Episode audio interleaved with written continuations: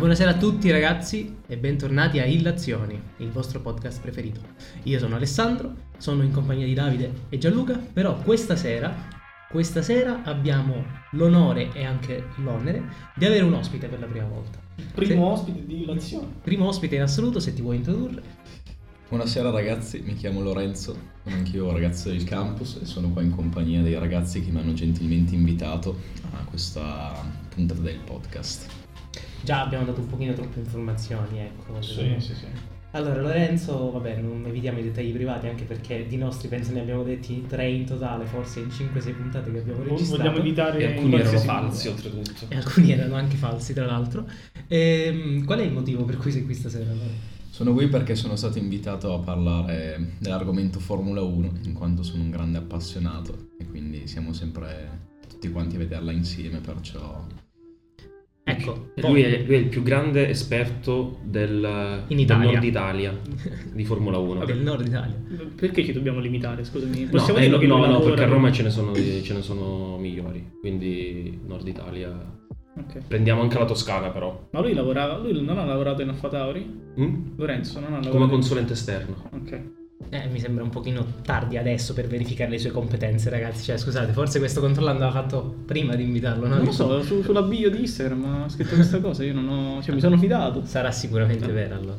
Sì, okay. sì, chi mente su Instagram. Va bene, anche se io ero un pochino restio a questo argomento, perché in mezzo a loro sono un profano, nel senso che gli unici motori che conosco sono quelli a malapena, forse, della macchina di mia madre, che guido quelle due o tre volte all'anno. Che eh, motore ha? Ecco, questa è una bella domanda. No, è un benzina. Questa è l'unica informazione che ti so no. dire. V, eh, V4. Benzina. V, 12 La macchina è una Lancia Y. Ah, vabbè. Dai. Allora sarà multijet 1.6. Ecco, va bene. Però comunque volevo cambiare, diciamo, perché le ultime puntate non dico che siano state monotematiche, però abbiamo parlato più o meno sempre dello stesso media e quindi secondo me per portare una ventata d'aria fresca, oltre che un nuovo argomento, ci serviva anche un ospite, no? qualcuno che ci potesse dare esatto. un punto di vista nuovo. Innanzitutto, perché stiamo parlando della Formula 1? Beh, perché questa domenica eh, inizia il campionato di Formula 1, okay. eh, c'è la prima gara. Eh, questo, tra l'altro, è un anno nuovissimo, importante. Usciamo da un campionato altamente combattuto, altamente spettacolare, che magari faremo qualche accenno in maniera del tutto ehm, casuale sì, all'ultima sì, gara e all'ultimo giro.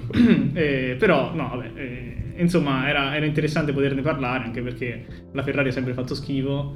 Quest'anno puntano a tornare a essere Ferrari. Ferrari che noi supportiamo pubblicamente, si può dire. Beh, chiaro, siamo italiani. Sì, siamo italiani, sì, sì, sì. Ah, ma c'è stata un'ultima gara dell'anno scorso. Vabbè, questo ci aggiorniamo dopo, con calma. Quindi da dove, da dove, partiamo? Più che altro è che mh, eh, io, Gianluca e Lorenzo ne sappiamo un pochettino, nel senso che siamo... Diciamo, continuiamo ogni tanto a guardare le gare in maniera del tutto disinteressata, mm-hmm. um, mentre tu invece Alessandro non sai niente. Io so che le macchine fanno brum. Più o meno, più, neanche, alcune, non più, neanche non più, guarda, neanche troppo. e, ehm, Era meglio il V10. Era meglio il V10, vabbè, questo me lo segno. E, e, quindi, dato che noi siamo chiaramente un uh, podcast generalista, vogliamo introdurre o comunque presentare questo campionato di Formula 1 a persone come te che sanno che le auto fanno brum. Quindi io rappresento, diciamo, con una stima possiamo fare il 60% del nostro pubblico perché non penso che la Formula 1 sia così no, sentita. No, è vero, eh, sei diciamo il cretino di questa puntata. Va bene. Farai domande da cretino in modo tale che... Non c'è bisogno di passare agli insulti, anche diciamo. se dopo il mio commento sulle macchine che fanno brum penso che questo ruolo si fosse già abbastanza definito da solo. E niente, no, tu farai le domande o perlomeno i tuoi dubbi che ti vengono in mente in modo tale che anche chi ascolta probabilmente avrà più o meno gli stessi dubbi e potremo rispondere a loro. Va bene. Quindi, Alessandro, ok. cosa vuoi sapere per prima cosa su o la Formula 1 o questo campionato in particolare? Allora, la prima domanda che mi viene in mente in generale quando mi approccio a qualunque cosa che non conosca già è perché mi dovrebbe interessare, cioè che cosa della Formula 1 dovrebbe portarmi a dire ok, adesso comincio a seguirla. Ma sicuramente è un grande, un grande spettacolo da due punti di vista. Uno, per appunto la tecnologia e l'ingegnere che c'è dietro queste macchine, che è qualcosa di al limite, vengono spinte al limite tutta diciamo, l'architettura e l'ingegneria che ci sta dietro. E poi è proprio uno spettacolo da vedere, vedere dei piloti che sfrecciano ai 300 all'ora o anche più forte su una pista a volte non sempre così lar- non sempre larga come può essere per esempio l'Azerbaijan o Monte Carlo dove finire a muro ai 280 all'ora è un attimo e rimanerci è un attimo ancora è brutto sì, sì. esatto e mm, sì per, per diciamo le competizioni che ci sono purtroppo a mio parere non è proprio una vera Formula 1 negli ultimi anni, ci sono, sempre, ci sono sempre stati dei domini palesi di certe squadre, certe squadre che purtroppo correvano un altro campionato, quindi diciamo che su, su, 20, su 20, vetture mh, ci saranno due o tre campionati diversi mm. nella Formula 1, diciamo i primi 5-6 lottano, poi lottano dal 6 al 12, poi dal 12 al 20 più o meno. Capito. Purtroppo questo è un po' il problema, ma c'è sempre qualcuno più forte, qualcuno più debole in qualsiasi competizione, sì. nei campionati, se no. E quella grande modifica di cui stavi parlando tu, immagino sia mirata a eliminare questa, questo dislivello che c'è tra i piloti? Sì, da quest'anno hanno introdotto un budget cap, ossia ah. c'è un limite di soldi che ogni, che ogni, squadra può spendere. Prima invece avevamo scuderie come Ferrari, Mercedes, che avevano un potere di spesa chiaramente superiore si parla anche in alcuni casi di 400 milioni di euro, ma che invece altre scuderie molto più piccole non potevano, non potevano permettersi, mentre invece da quest'anno, se non sbaglio, 150... 150, 170 che poi non trattavano... Sì, comunque una, una quota molto più bassa, in modo tale che, per carità, probabilmente le scuderie più povere non possono ancora permettersi, ma che comunque diminuisce il dislivello chiaramente da soldi spesi e quindi di conseguenza magari anche sulla competitività delle, delle auto. Sì, limiti le big. Ecco, un'altra cosa che eh, agganciandomi anche al discorso di Lorenzo che parlava no, di ingegneria futuristica, cose incredibili, eccetera, eccetera. Eh, adesso io ho la sensazione che un pilota buono, cioè un pilota mediocre, anzi facciamo, sia meno importante della macchina buona. Nel senso, mi sembra che faccia più la macchina che il pilota, arriva, per arrivati al punto in cui siamo arrivati. Ma è sempre stato così in Formula 1. Cioè, nel senso, le macchine migliori poi le deve, eh, le deve guidare il pilota migliore però ho sempre contato di più la macchina perché comunque lì, come ha detto Lorenzo, c'è un lavoro di ingegneria dietro che alla fine si premia quello. Infatti c'è proprio un premio per i costruttori, okay. che è quello che conta, che è quello che, che, che dà i soldi. Cioè quello del, del pilota alla fine è, è, più importante perché i tifosi guardano quello, però conta sempre di più la macchina. Vorrei unirmi al discorso di Gianluca aggiungendo due cose. La prima è che molti esatto guardano al premio pilota, ma in realtà la Formula 1 nasce come una gara tra costruttori, chi costruisce meglio la macchina. Mm-hmm.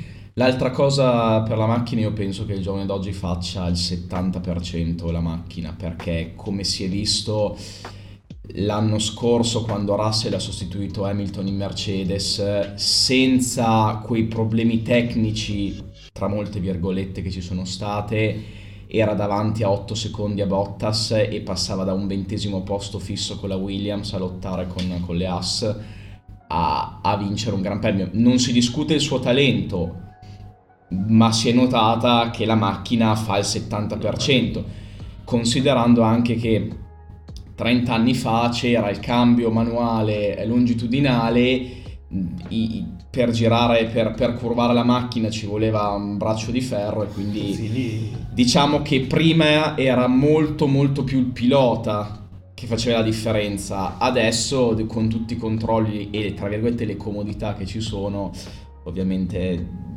è molto più la macchina. Poi non si discute il talento dei piloti, ma si è visto palesemente l'anno scorso con l'episodio di Russell questa cosa. Sì, poi le macchine vanno sapute guidare perché c'è chi eh, durante un safety car facendo, come dire, riscaldando le gomme è andata a muro. E lì capisci che là, la macchina può fare poco poi. Vabbè, ti do un attimo di contesto. Sì. Ok, cosa è successo? È successo che l'anno scorso il pilota di punta della Mercedes, che è la scuderia più forte negli ultimi anni, cioè Hamilton, che magari è uno dei pochi che avrà sentito, sì, sì, sì. ha avuto è risultato positivo al Covid.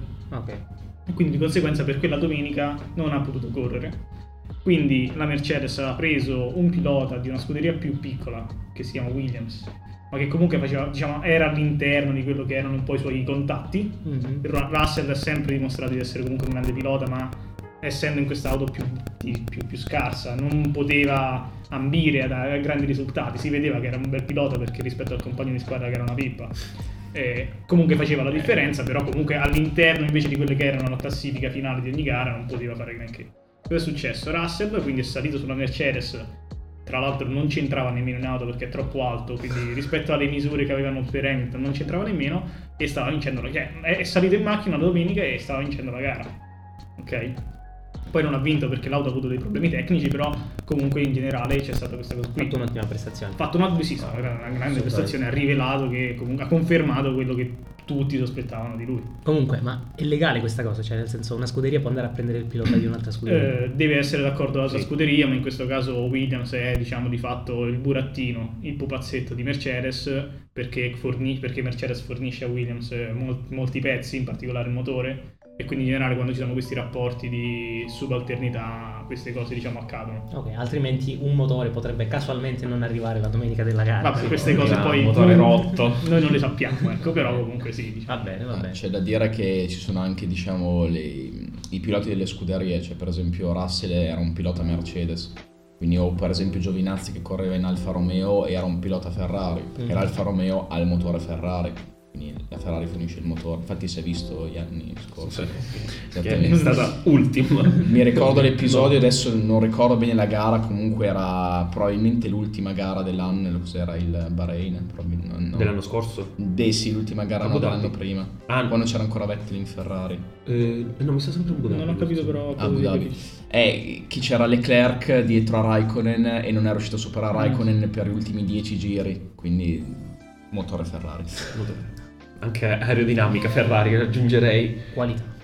Eh sì, quindi dicendo Russell un pilota Mercedes, la Mercedes, aveva, la Mercedes aveva bisogno di un pilota anche se aveva Van Dorn penso a disposizione. Ha scelto sì. tra i due, ha scelto Russell perché comunque l'anno dopo sarebbe stato sì. in Mercedes e di conseguenza hanno, hanno provato a vedere com'era. Era buono. Ed era molto buono. Ed era molto buono. Bravi loro. Ehm, ok, qualcos'altro che posso chiedervi dai neofiti? Ecco sì, perché ci sono così tanti giri? Nel senso, ogni circuito va ripercorso, cioè nel senso, ogni circuito va fatto per almeno quanto? 50-60 giri? Okay? Un'ora e mezza, più o meno un'ora e mezza. Eh, per un totale di tempo che è quasi un'ora e mezza. Sì. Ecco, ma voi a guardare le stesse macchine che girano sullo stesso percorso per 60 volte, ma non vi rompete i coglioni, a me ne bastano 10. Allora, innanzitutto, eh, i giri vengono decisi eh, in base al fatto che ehm, le auto, ogni gara deve essere lunga 300 km. Ok. E poi in base alla lunghezza del circuito si decide chiaramente il numero di giri in modo da, da arrivare a questa quota qui. Mm-hmm. E in più eh, la risposta è no, nel senso che eh, no, eh, capi- è, effetti- cioè, è, effettivamente un problema al Formula 1 il fatto che molti lo utilizzano come ninna nanna del pomeriggio, eh. post pranzo. Sì, cioè, perché l'orario non L'orario è esatto, cioè l'orario è proprio la fascia dell'abbiocco. Eh Io sto già abbioccato di mio, mi, mi, devo mettere sul divano a guardare sta cosa e vede quelli che vrum vrum vrum 60 volte. Però può capitare l'incidente per sorpassi. Ah, quindi tu aspetti l'incidente? No, di, di, di, alcuni piloti sì. In alcuni casi, cioè, ci sono alcuni circuiti, cioè tipo la gara di Monaco, si guarda letteralmente semplicemente aspettando che qualche cretino vada addosso a un muro e faccia un po' di, di, di casino. Interessante. Vorrei raccontare un aneddoto. Sì, la, gara, la, gara, nuova che hanno introdotto Jeddah, penso mm-hmm, quest'anno. Sì. Quella Singapore 2 praticamente, sì. con i muri, esatto. E stavo guardando con papà e dopo i primi 7-8 giri, tra l'altro papà, grande appassionato di Formula 1 anche lui, e dopo i primi 7-8 giri era ormai monotono, Hamilton aveva staccato Verstappen dei soliti 7-8 secondi, tutti quanti ormai erano in fila indiana, allora io dopo 10 giri ho detto papà vabbè è inutile, sappiamo già come finisce. Papà si gira verso di me e mi fa i muri non parlano. Tre giri dopo 4 a muro. Guarda, Questo è l'aneddoto. Io ho fatto una cosa simile all'ultima gara dell'anno scorso, sì, che era una situazione uguale ad Abu Dhabi. Io, lui mi chiama e dice andiamo a giocare a basket. Dico sì, sì, tanto qua la, part- la, la gara è finita e andiamo a giocare a basket. Ritorno, vedo Davide in fondo al corridoio e mi fa che mi dica? Ma sei un cretino, non Sì, so una cosa del genere, eh? non sai che ti sei perso. Verstappen mi io dico vabbè dai, non mi prendere in giro. non mi prendere in ah. giro anche qui do un po' di contesto io, ok? Sì, sì, sì. Allora, è successo che l'anno scorso è stato forse uno dei mondiali più, eh, combattuti, più... eh, sì, comunque Dopo sette anni di dominio Mercedes nettamente superiore, l'anno, l'anno scorso è stato un po' di, di lotta. Sì, c'è stato che finalmente c'erano due vetture, eh, diciamo perlomeno che si equivalevano, che comunque Se potevano, esatto, competitive, che sono Mercedes, appunto, che ha dominato gli ultimi otto anni ormai, eh, e Red Bull, che è un'altra scuderia comunque importante che si sente spesso. Eh, e quindi sono arrivati il pilota di punta di Mercedes, Hamilton, e il pilota di punta di Red Bull, che si chiama Verstappen, sono arrivati all'ultima gara a pari punti. Erano letteralmente a pari punti, si sono, sono sbattuti un po' tra di loro, diciamo, nel corso del campionato, però comunque sono arrivati a pari punti, non discutiamo come ci sono arrivati. Vabbè. Ci sono arrivati. E quindi cosa è successo? È successo che l'ultima gara quindi era decisiva, chiaramente. Chi, cioè, chi sarebbe arrivato davanti all'altro, qualsiasi fosse stata la posizione, avrebbe vinto il mondiale. Giustamente. E quindi cosa è successo? È successo che Hamilton eh, sembrava essere ormai in controllo della gara perché era in vantaggio. È stato in vantaggio per tutta la, è stato davanti per tutta la gara senza che Verstappen potesse avere alcun tipo di eh, possibilità di raggiungerlo, era comunque molto distante. È successo che a 6-7 giri dalla fine eh, un pilota della Williams, Latifi, che è il cretino che prima citava, cioè che prima ho nominato cretino, eh, era questo qui, è andato a muro. Ok, ma cioè nel senso lui non è che aveva, stava combattendo con qualcuno, Solo o con se aveva... stesso, o Sì, sì, cioè stava correndo, nel senso Sì, stava girando, sì, era, aveva avuto un contatto po- poco prima con, con il figlio di Schumacher, però, cioè nel senso non, non aveva alcun tipo di rilevanza eh, in quella gara, Latifi, e invece è andato a muro. È successo che quindi per quando c'è un incidente di questo tipo che, eh, nella quale ci sono dei pezzi di auto che rimangono all'interno della pista, per, per motivi di sicurezza ci, ci devono essere dei commissari che vanno a pulire la pista, dato che i commissari non possono essere in pista mentre le auto vanno a 300 km/h. Ecco, Ci sono queste, eh, queste misure di sicurezza che si chiama safety car, nella quale c'è questa auto che fa rallentare tutto il gruppo di, di vetture in modo tale che si dia più tempo o comunque le, le auto corrano in maniera più, più lenta anche di, di fianco ai commissari senza che ci siano rischi di diciamo, investimenti particolari. Perché non possono sorpassare. Esatto, non si possono lasciare, cioè, in, in questo momento diciamo, le, le- le- cioè, le posizioni sono congelate. Sì, esatto. sì, sì, tutto in pausa. Però cosa succede? Quando c'è la safety car, tutte le auto vengono ricompattate. E quindi è successo che eh, in, questo, in, questo, in questo modo Verstappen, che prima non aveva alcun tipo di possibilità di vincere questa gara perché era ormai troppo distante, si è ritrovato vicinissimo a, a- a Hamilton a pochissimi giri dalla fine. È successo che sono- i commissari sono riusciti a liberare la pista prima della fine della gara, prima dell'arrivo cioè, alla quota dei 300 km. Quindi c'è stato quest'ultimo giro, un giro solo, perché era rimasto un giro solo da poter compiere, nella quale loro potevano combattere, nel senso dove si poteva correre perché la pista era stata liberata. È successo che Verstappen è riuscito a superare Hamilton e ha vinto il mondiale. Minchia, bellissimo. Sì, una Sì. cosa molto da film. eh, Che io ho visto dopo, Non ha visto. purtroppo. Ecco, cioè, vedi? Se non, quanti erano in totale i giri? Tipo 60 di quella gara? sì, più o Eh, meno. ma io adesso mi chiedo, quante persone come il mio caro Gianluca, dopo 40 giri di dominio incontrastato di Hamilton, avranno detto vabbè, sti cazzi, Verstappen ha perso, e l'hanno scoperto poi la sera stessa. Tutte le persone che non seguono molto la Formula 1 e che non sanno cosa può accadere anche solo agli ultimi giri, perché guarda Vettel quando gli è esplosa la gomma a 300 metri dal traguardo e vedi anche casa mia come è finita con papà. Eh, non sapevo che Muri non parlava. Vabbè, adesso lo sai. Eh, Adesso lo so, guarda, dopo, dopo l'anno scorso. Tra l'altro vorrei aggiungere una cosa a ciò che ha detto Davide prima, del fatto che la Mercedes fornisce pezzi alla Williams. Mm. Meno male che all'ultima gara, se no eh, la Tifi avrebbe corso sul monopattino quella dopo probabilmente per questa cosa.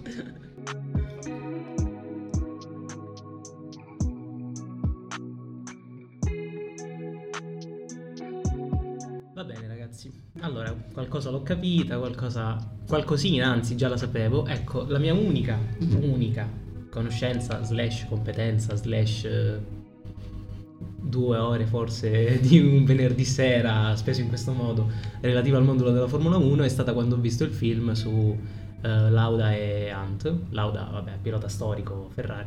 Hunt non mi ricordo neanche per quale... McLaren. McLaren. McLaren, giusto, giusto, giusto. E, mh, sulla loro mh, storia praticamente come piloti da rivali accesissimi fino poi ad amici, vabbè, eccetera, eccetera. E quel film mi è piaciuto in realtà perché è stata una bella storia, secondo me era girato molto bene, sono degli attori molto bravi. Uh, Chris Hemsworth e l'altro che non mi ricordo mai come si chiama. E... Molto bravo, allora ti è rimasto impresso proprio il nome. Ha una faccia un po' da topo. Ha una faccia da topo, giusto, che tra l'altro chiamavano anche così. Il P scelto per, per fare l'Auda. ecco, è, è quel mondo della Formula 1 di anni 80-90. No, anche prima. Anche prima. No, 72. 70, 70, 72 è quando si giocano fino all'ultima gara. Ah, ok, va bene. Sì, ah, ah, minchia, pensavo fosse un pochino più recente. Vabbè. Comunque, eh, riagganciandoci anche al discorso di prima, era il mondo in cui contava appunto in proporzione, diciamo, di più il pilota di quanto non lo faccia adesso. Ecco. Ehm, preferivate prima o adesso? Cioè, nel senso, io personalmente avrei preferito prima, perché se il pilota conta di più, diciamo che c'è un, più margine per giocarsela. Ecco. Uh, invece adesso, appunto, come aveva detto anche Lore, ci sono tre campionati diversi in una competizione sola, che mi sembra un po' una troiata, ecco. Uh, allora, come yeah, lì se la sono giocata l'ultima gara, anche perché eh, Lauda diciamo, ha avuto un brutto incidente sì, durante sì. il corso di quella stagione, anche quello per quello l'ha perso quel mondiale, altrimenti l'avrebbe vinto, sì, perché era nettamente più forte di, di, di Hunt. E vabbè, chiusa questa parentesi. E, no, allora, eh, all'epoca non solo era comunque contava anche più, molto di più il pilota, ma era molto più pericoloso. Cioè, nel senso, ogni, ogni stagione comunque c'era, c'erano qualche morto. Vabbè, lo dicono anche quella, quel, quando c'è tutto il discorso su quella gara lì, ci sono un sacco di piloti che non vogliono correre, giustamente. E poi lui, per fare lo stronzo, dice, eh, allora che cazzo siete delle fighette? Che cosa stiamo a fare qua? Si corre o no? Lauda non voleva correre. Macismo, no, Lauda giustamente non voleva correre, poi il macismo tossico purtroppo eh, ha fatto succedere cose. Eh, magari a quel discorso ci agganciamo pure dopo, che volevo sapere come la pensate dell'incidente, eccetera, eccetera. Prego, vai avanti Gianluca. No, quindi a me eh, devo dire, come forse... Non so dirti se mi piace di più prima, cioè se mi sarebbe piaciuto di più prima, perché comunque Vabbè, a me piace molto... Cioè, no, non l'ho vissuto, però le macchine eh, le ho viste e devo dirti che all'epoca non mi piacevano tanto. Cioè, da, secondo me la parte migliore è degli anni 90. Mm. Sono quelle le macchine inizi anni 90. Anni 90 che sono stati il dominio di? Nessuno. Mm, beh, nessuno. oddio. Eh, inizia McLaren. Eh, McLaren con Senna. Uh-huh. Poi Senna muore. No, però Senna era già in Williams. Sì, Senna era già in Williams, però quelli sono gli anni di Prost Senna. Sì. E, mm, e, poi, vabbè, dopo ci sarà Schumacher, eccetera. No, prima c'è no, Aikinen. No, ah, c'è, c'è la Williams, c'è Schumacher sì, con la Benetton e poi c'è sì, Heineken. Cioè, comunque in un decennio ci sono stati Heineken nella birra, Hakkinen. Hakkinen, vabbè. che è comunque sponsor sì. della Formula 1. Eh, Heineken infatti mi era un attimo venuto qualche flash, ho detto oh, interessante. È stato un lapsus freudiano. Sì, eh, allora sicuramente c'è, nel senso, nella Formula 1 degli anni passati c'è più fascino, c'è più ehm, proprio epica dell'eroe, perché sono queste persone che combattono contro queste praticamente tombe di latta, perché erano letteralmente questo, attaccate a un motore, cioè attaccate a un motore di fatto. Quindi sicuramente c'è più fascino, c'è più epica. Eh, considerando un motore se va bene, tra l'altro, perché considerando sì, tutti in morti... alcuni casi si staccavano le ruote, cioè nel senso no, comunque erano, cioè, si, vedeva, cioè, si, si, si, poteva proprio percepire il fatto che fossero completamente dei prototipi sperimentali, eh, nella quale praticamente si, si provava in pista. E, però c'è da dire che effettivamente il numero di morti era molto alto. Era molto alto. Tra l'altro fa anche il discorso Lauda nel corso, prima, durante il briefing pre-gara di, di Nürburgring, che si vede in Rush, che dice io uh, accetto di correre con un 20% di possibilità di, di morire, se non sbaglio. Mm. Oltre non vado. E, e, quindi chiaramente già 20% ti rendi conto che è una quota molto alta. Una eh. molto alta. E quindi sono, per quanto anche adesso ci siano stati purtroppo dei, dei, dei morti negli ultimi anni, uh, Bianchi nel 2017 è morto in pista però non per motivi della... Sì, non per motivi... Cioè non erano gli stessi di... motivi... Sì. Purtroppo è finito sotto una gruppo. Sì, cioè, quindi eh, ha perso è... il controllo, è finito. Cioè è finito dove non è una, un caso molto, molto, sfortunato, non è assolutamente... Dato il posto sbagliato. Vabbè, se anche... Eh, quello che doveva girare in monopattino, che già mi sono dimenticato come Latif. si chiama. È riuscito a schiantarsi contro un muro e comunque ne è uscito illeso. Sì, sì no, ma, ma ormai queste cose sono sì, all'ordine no, del giorno. Nessuno si preoccupa. Lì si è schiantato, era in curva, non stava andando forte, gli è, partita, gli è partito il posteriore. Insomma, sarebbe sopravvissuto un po' chiunque, non era un incidente così, non ha, non ha, tirato ai 300 allora a muro dritto. Vabbè. Per dire l'incidente di Senna, che all'epoca già che erano gli anni 94, 94. È, stato mortale, cioè adesso non è più mortale, cioè il pilota no. è un po' stordito per l'impatto, ma si rialza e il giorno dopo sta bene. Sì, no, anzi perché mi è capitato, io non l'avevo mai visto l'incidente di Senna, e mi è capitato ultimamente con il, con il documentario di Schumacher su Netflix. Mm-hmm fanno vedere appunto l'incidente della morte e onestamente io mi sono sorpreso perché mi aspettavo qualcosa di molto più scenico. Invece effettivamente c'è semplicemente questa auto che va dritta, va contro un muro. Per carità l'impatto è ad alta velocità, ma ehm, io che vedo continuamente auto che si schiantano, nel senso che cioè, in Formula 1 succede che qualcuno perde il controllo e va da muro, non è, ma non, è, cioè, non mi preoccupo mai dell'incolumità del pilota. E, e invece effettivamente lì invece, era, invece lì è stato mortale.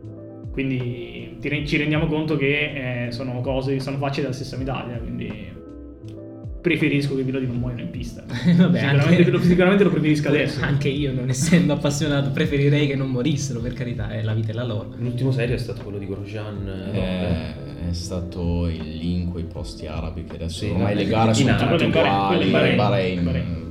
Ma lì c'è uno che letteralmente si è scantato al muro eh, sul rettilineo capisci che sul rettilineo il muro è accanto a te. Quindi tu dici come si è schiantato? Eh, vai a capire. Poverino, cioè comunque è stato sfortunato, cioè nel senso... È stato sfortunato perché gli hanno dato la patente per guidare, cioè questo Quello è stato, abbastanza girato parecchio sui soldi, cioè questa auto in fiamme.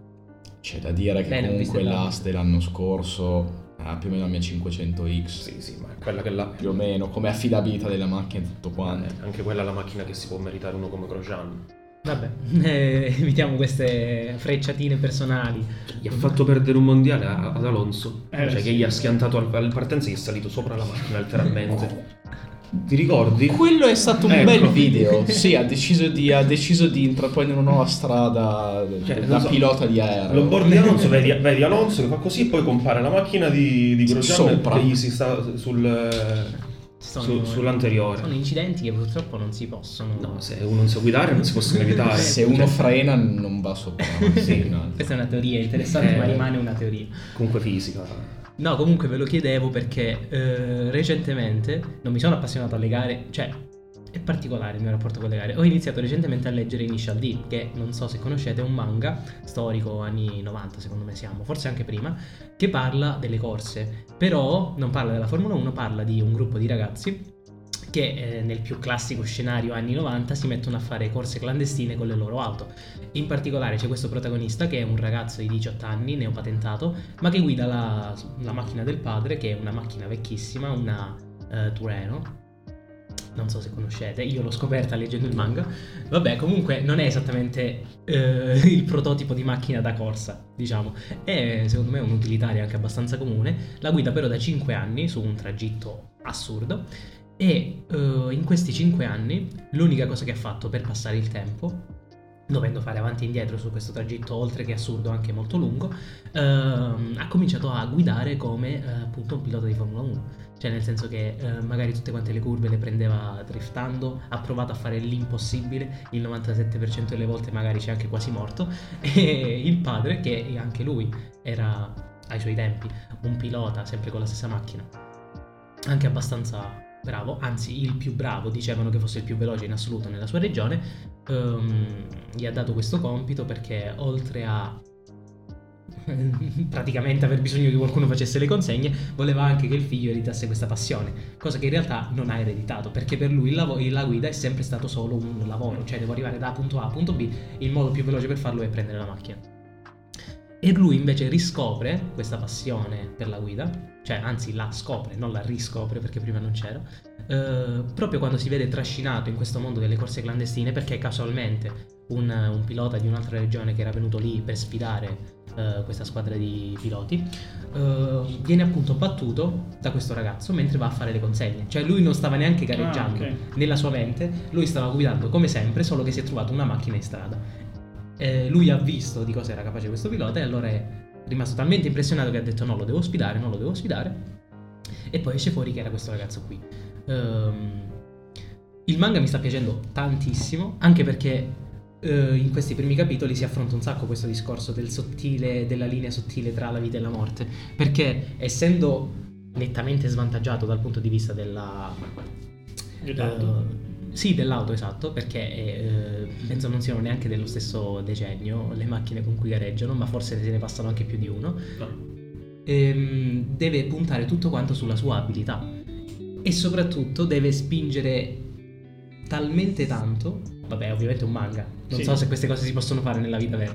Però spinge talmente tanto che eh, quando un altro ragazzo si trova casualmente a essere in macchina con lui durante una corsa, sviene dopo tre curve. Perché lui è talmente tanto abituato appunto sì, a giocare con la morte, arriva letteralmente a mezzo centimetro dal, dal guardrail Ok. che le persone che giustamente non, non hanno mai provato una cosa del genere si cagano in mano. Giustamente lo farei anche io se qualcuno non frenasse prendendo una curva a 60 all'ora, cosa che il protagonista fa abbastanza spesso. No, le- comunque la- le- anche le gare di Formula 1 sono estremamente fisiche, cioè i piloti escono da lì con non, non Sì, cioè, un- si perdono un parecchi 2-3 chili. Un 2-3 kg, una volta Hamilton eh, aveva fatto, non mi ricordo dove, mi sembra in Russia qualche anno fa, quando si giocava il mondiale con la Ferrari, e non, ave- non si, era, non si era fatto mettere l'acqua, eh, l'acqua. E quindi lui era finito con la gara con 4-5 kg in meno. Infatti da lì in poi non si, cioè, hanno detto che devi portarti l'acqua. Eh, No, perché ri- rischi seriamente di, di svenire. Mansell era svenuto. Era, sì. Svenuto. Mansell, Mansell era svenuto una volta. Ah. Eh, lo dico giusto. Mansell una volta era svenuto, però lui era sceso dalla macchina e in un mo- momento disperato cercava di spingerla verso il traguardo e vedi che lui collassa a un certo punto. Sì, c'è anche da dire che basta vedere le forze G a cui sono, a cui sono soggetti. A volte in frenato in curva hanno anche 5G, hanno le curve in pieno ai 290 oppure quando frenano da rettilineo hanno 5G. Infatti basta vedere gli allenamenti su, su Instagram o su qualsiasi sito dove hanno tutti come si chiamano? Adesso non so il nome dell'attrezzo, però il volante super duro in modo tale da Sì, girare e quello. poi fanno degli allenamenti per il collo devastanti Eh, perché immagino. basta vedere i video in cui magari c'è Leclerc che fa sulla, sulla triposto della Ferrari con mamma e fidanzato oppure una qualsiasi persona che va su una monoposto di Formula 1 appena fa una curva vedi il collo che va da tutt'altra parte perché non ha la forza per tenerlo mentre i piloti sono fermi perché sono abituati. Quindi quello è veramente cioè c'è anche una parte veramente fisica cioè stare un'ora e mezzo con le braccia tese e il collo teso e fare la stessa curva magari ai 300 all'ora perché sono dei circuiti in cui magari sono più facili perché sono più curve quindi non devi star lì molto con il collo o avere forze G molto elevate ma alcuni circuiti adesso non mi viene in mente quello in cui fai la curva eh, la fai in piena cioè la fai ai Sì, 300 cioè ade- adesso lo fanno in piena perché con le evoluzioni tecniche Sì, esatto. non, non frenano più. È, mi sa in Giappone. L'ultima curva Ah, 130 di. Suzuka. Ok, ok. Vabbè, immagino, cioè se il corpo li frusta è già pericoloso per una persona normale al volante, mi immagino se stai andando a 300 all'ora. Va bene. Con cos'altro potrei, cos'altro potrei chiedervi? Anche perché siamo in chiusura.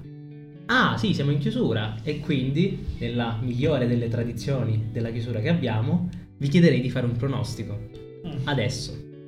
Non so se per scaramanzia o altro. Ah, vabbè, ragazzi, mi sembra di aver capito che qui si tifa Ferrari, giusto? Ovvio. Ovvio. Beh, è chiaro, è, è la nazionale la Ferrari. Vabbè, la nazionale. Allora, non voglio, se avete riti scaramantici o altre cazzate del genere, obbligarvi a dire che la Ferrari potrebbe giocarsela. Quindi vi chiederò semplicemente, ah, magari se volete argomentate un pochino, come andrà la prima gara. Allora, posto che comunque questa puntata verrà pubblicata dopo, Dopo la prima gara. E qui intendo specificare che noi stiamo parlando di giovedì precedente, quindi in ogni caso. Cioè, adesso inizieranno le prove libere. Sì, domani iniziamo. Da domani, sì. Quindi con nessun tipo di No. informazione pratica, ma soltanto... Anche perché mi sembra che mi avessi detto che quest'anno ci sono state pochissimi leak, pochissime cose che sono uscite. Ma sì, cioè nel senso ci sono, sta- ci sono sempre dei test prima del, prima del campionato, quest'anno sono stati sei giorni se non sbaglio, hanno potuto girare solo per sei giorni, Eh, ma dai test non si capisce mai niente, nel senso che nessuno si scopre le carte prima del dovuto. Al massimo possiamo dire che Ferrari è riuscita a fare tanti giri, quindi comunque la macchina sta in piedi. Ok. Per- cioè non è, non è una cosa scontata. molto buono Questa, questa battuta sp- invecchierà male. No, no. Poi sono tutte macchine diverse. Cioè tu, anche senza un occhio, cioè qualsiasi persona nota che sono macchine che sembrano fatte con regolamenti diversi. Sì, sì, cioè nel senso negli anni passati per distinguerli di fatto senza il colore della, della livrea non, non, si sarebbe riusciti. Quest'anno invece sembra che proprio i disegni delle auto sono abbastanza diversi tra di loro. Okay. Eh, quindi perlomeno è, ed è una cosa che in generale piace ecco, agli appassionati. Comunque, eh, Ferrari mh, mm, viene da degli anni molto deludenti che non rispettano il suo nome. Um, quest'anno sembrano perlomeno più fiduciosi il eh, team principal della Ferrari, Mattia Binotto, ha parlato in maniera abbastanza fiduciosa. Eh, dice che il motore possa essere uno dei migliori, dice che ce la giochiamo, ecco, con, con frasi, ecco, come posso dire, eh, promettenti. Okay. Pesanti, cioè, cioè dichiarazioni sì. che poi la gente non si scorda. Ecco, sì, no, anche perché comunque considerando le delusioni degli ultimi anni uno avrebbe preferito uno, un approccio più da underdog. Invece lui sembra volersi mettere già a livello dei migliori. Pur essendo fuori da questo mondo, ricordo che avevo degli amici appassionati e uno girava costantemente con un santino di Leclerc, che se non sbaglio era proprio sì, pilota Ferrari. Pilota. Ecco, dopo una gara, non mi ricordo assolutamente quale, quel santino venne bruciato. Mi aspetto, forse è Bahrain. Bahrain, sta Bahrain, devo dire Bahrain può essere. Eh, no, vabbè, dai, allora, eh, non mi aspetto una vittoria Okay. Eh, per quanto magari possiamo essere fiduciosi, magari un podio, quindi uno dei, dei due piloti possa arrivare in top 3, mm. può essere secondo me una, un risultato sia soddisfacente che comunque abbastanza positivo rispetto a quello che è stato negli ultimi anni. Ah, io devo fare un attimino un, un pre, ecco. Okay. Sì, la Ferrari mi dà danni deludenti purtroppo, però l'anno scorso sono stato contento perché alla fine passare da un sesto posto di due anni fa a un terzo posto nella classifica costruttori era il miglior risultato possibile perché comunque parliamoci chiaro la Mercedes e, e la Red Bull erano superiori. Quindi la Ferrari ha vinto il campionato della seconda categoria di Formula 1 perché l'uni e già lì vabbè la Ferrari l'anno in cui competeva con la Mercedes era una macchina illegale e ha perso pure con la Mercedes. Quindi con questo chiudo. La seconda cosa, Sainz miglior acquisto Ferrari. Secondo miglior acquisto che potesse fare. Piace. È l'altro pilota della Ferrari oltre. Perché secondo sì, esatto, è, è l'altro pilota. E a me onestamente piace di più di Leclerc perché innanzitutto ha fatto più punti di Leclerc, Sainz, è il primo anno in Ferrari ha fatto più punti. Secondo me Leclerc ha più talento di Sainz, ha più talento sul giro secco, infatti è molto forte sul, è molto forte sul singolo giro di qualifica, mm-hmm. fa dei sorpassi da fenomeno però secondo me certe volte esagera un po' troppo ed è quello che Sainz non fa. Sainz è un martello costante. Magari non è un fenomeno, non fa delle manovre come Leclerc da fenomeno sul giro secco, magari non è così forte, ma lui porta sempre a casa i punti. Esatto, a meno che la macchina non lo lasci a piedi. Però a me piace più Sainz onestamente. Uh, quest'anno, essendo tutto nuovo, fino alla prima gara ovviamente non si può... Non, non si può fare dei grandi pronostici, però io mi auguro che quest'anno almeno una vittoria si porti a casa in un qualche modo. Magari vanno fuori i primi 10 e si vince, però... è sempre una vittoria. Per me sarebbe una vittoria, esatto, mantenere il terzo posto nei costruttori o ambire di più, però partiamo umili perché comunque sono sempre anni umili. Sempre umili, sono anni molto Quindi sì, mi auguro, mi auguro, almeno una vittoria e dei podi, e sì, che si riesca, si riesca a eguagliare quello che si è fatto l'anno scorso, quindi un terzo posto. Io... Quindi per domenica cosa ti aspetti? Per domenica... Domenica secondo me andranno fuori mol... andranno a muro pers... molti piloti perché comunque ho visto un attimo l'Alpine di Fernando Alonso che Fernando Alonso non è l'ultimo arrivato, è un pilota che ormai ha 40 anni, sa correre, è un ottimo collaudatore e non riusciva a stare in strada con quella Racing Point perché ormai l'Alpine è colore Racing Point quindi Secondo me i piloti si devono abituare, quindi non sarà una gara così veritiera sulla stagione, si devono un attimino abituare. Però onestamente secondo me vincerà Hamilton. Mm-hmm. Perché è la sua pista, ha, ormai ha vinto 5 volte su quella pista, è quello che ha vinto più di tutti. Secondo me vincerà Hamilton eh, e, e spero la Ferrari faccia bene. Però magari al prossimo podcast in cui riparleremo potrò dare... Seguiranno aggiornamenti. Esatto. Secondo me invece io se fuori dal podio la Ferrari, Mm. primo Verstappen, Mm. Russell davanti a Hamilton. Eh, comunque... Eh sì, sì, sì, no, No, eh, tu, Alessandro magari non te ne renderai conto, ma questa è una frase molto forte. Sì, sì, molto Sì. forte, cioè Affermazione forte. Sì. lo vedo nervoso, cioè secondo me è nervoso. E Come- Russell approfitta. Come quando io a inizio stagione dicevo che saremmo arrivati ai playoff. Eh, No, di più. Bulls- No, più forte. Più forte. Più forte. Sì, sì, sì. Ok. Ma Vorrei fare l'ultimo appello. Spero che questa stagione non cioè, sarà sicuramente così perché è sempre così. Ma io mi auguro che Russell e Perez non diventino i cagnolini di Verstappen e Hamilton, perché sennò il secondo pilota non serve a niente. Cioè, No, no, perché, Russell ri- non lo diventa. perché ripetiamo che la Formula 1 è un, è un campionato per costruttori, non per vincere il pilota, perché in questi anni si è visto che si è sacrificato molte volte il secondo pilota per far vincere il primo pilota e la Red Bull l'anno scorso ha perso il campionato, ha vinto con Verstappen ma ha perso il campionato costruttori perché hanno sacrificato Perez molte volte. Perez, Quindi- praticamente eh, l'obiettivo è rallentare altri. rallent- sì, esatto, rallentare così anche, brutto la, anche brutta la gara di, di per sé. vabbè, farò un pronostico anche io, Mhm. nonostante sappia forse 4 nomi in totale, ma vi sorprenderò non dicendone nessuno, cioè Ok. che a un certo punto arriverà arriveranno anzi Guido e Luigi di Cars che Bello, sono bello. appassionati Ferrari come sappiamo tutti quanti Grandi. prenderanno il posto dei due piloti Leclerc e eh, l'altro mi sono già dimenticato come si chiama Sainz. E vinceranno per la Ferrari Bello, bello, no, comunque... che sarebbe secondo me lo scenario che tutti quanti si auspicano Beh, un pit stop veloce come quelli Eh, di sì, Guido. beh, quello sarebbe molto importante. Sicuramente un più veloce di quelli a Vettel Cioè, in Ferrari. Sì, perché Va bene, allora io direi che la puntata di oggi si può chiudere qui. Ringrazio tantissimo Lorenzo per essere venuto e Grazie a voi per l'ospitalità. speriamo appunto di poterti rinvitare il prima possibile. Ringrazio i miei due co-host Davide e Gianluca per la partecipazione. grazie e per l'ascolto, ragazzi. Buona serata. Auguro a tutti quanti una buona serata. A presto. Ciao.